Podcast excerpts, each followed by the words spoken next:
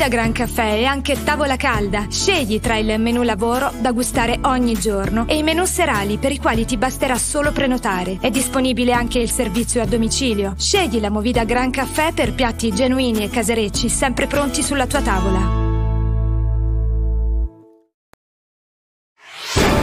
Di Ariano, nuova edizione del TG Web, 6 aprile 2022, ben ritrovati. Cominciamo con la politica. Senato, ok al terzo mandato nei piccoli comuni.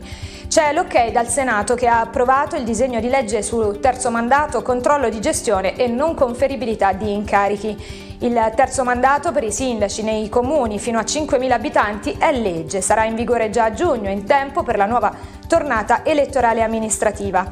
Il DL ha ottenuto 190 voti a favore, nessun contrario e 23 astenuti e nella tornata elettorale del 12 giugno in Irpinia saranno 14 i comuni che andranno al voto, tra cui Flumeri, Fontana Rosa, Pietra De Fusi, Gesualdo, Grotta Minarda e Monte Miletto, questi ultimi tre commissariati per scioglimento anticipato dei consigli.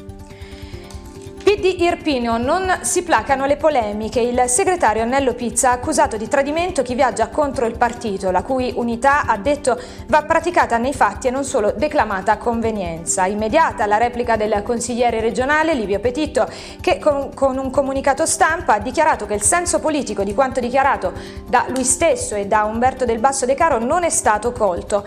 A malincuore ha detto prendo atto delle reazioni di Nello Pizza, certamente non in linea con il suo attuale ruolo ruolo politico. Il mio auspicio è che il segretario, al quale ribadisco piena fiducia, sia davvero rappresentativo di tutte le anime che compongono il PD, ha concluso.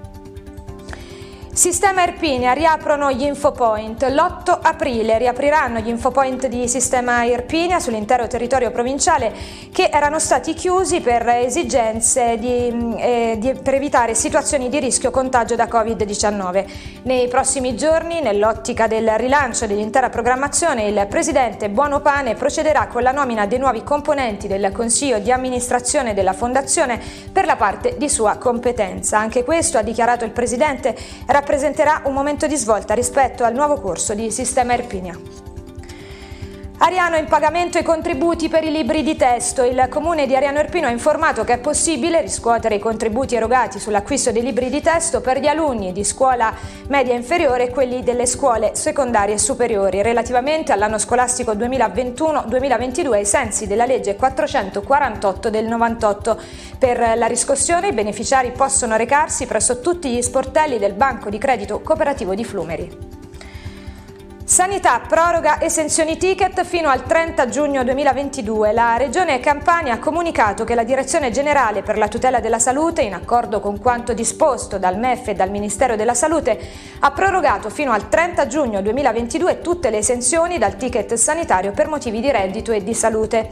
La proroga nel dettaglio riguarda le certificazioni di esenzioni da reddito degli anni 2019, 2020 e 2021 e le certificazioni delle esenzioni da reddito per i codici da, 0, da E00 a D04 e da E20 fino ad E24. Storie di manoscritti, libri e biblioteche, illustrato questa mattina nella sala conferenze del Museo Civico e della Ceramica dall'ex ministro dell'Università e della Ricerca Scientifica ed attuale presidente del Centro di Ricerche Biogem Ortenzio Zecchino, il libro Storie di manoscritti, libri e biblioteche. Il mondo dei manoscritti ha sempre esercitato il suo fascino, regalando emozioni a fortunati cercatori.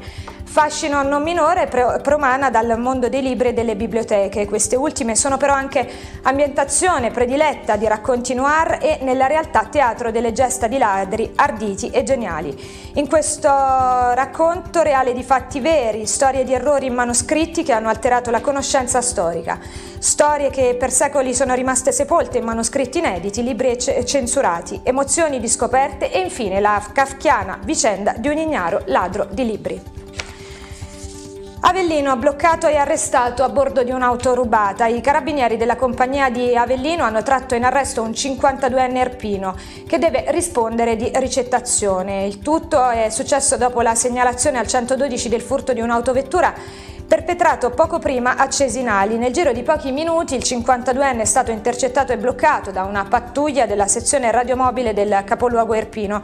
Oltre all'arresto, l'uomo, percettore di reddito di cittadinanza, è stato segnalato anche all'Inps per l'interruzione dell'elargizione del sussidio. L'utilitaria è stata restituita al legittimo proprietario.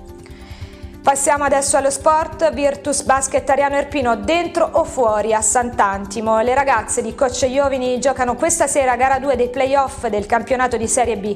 Le leonesse devono cercare assolutamente la vittoria dopo la sconfitta patita domenica scorsa al Palacardito.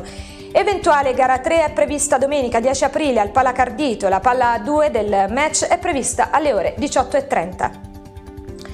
PSB Irpinia il 9 aprile appuntamento con la Serie A. Le ragazze di Mister Battistone si preparano per affrontare Castellammare in campionato.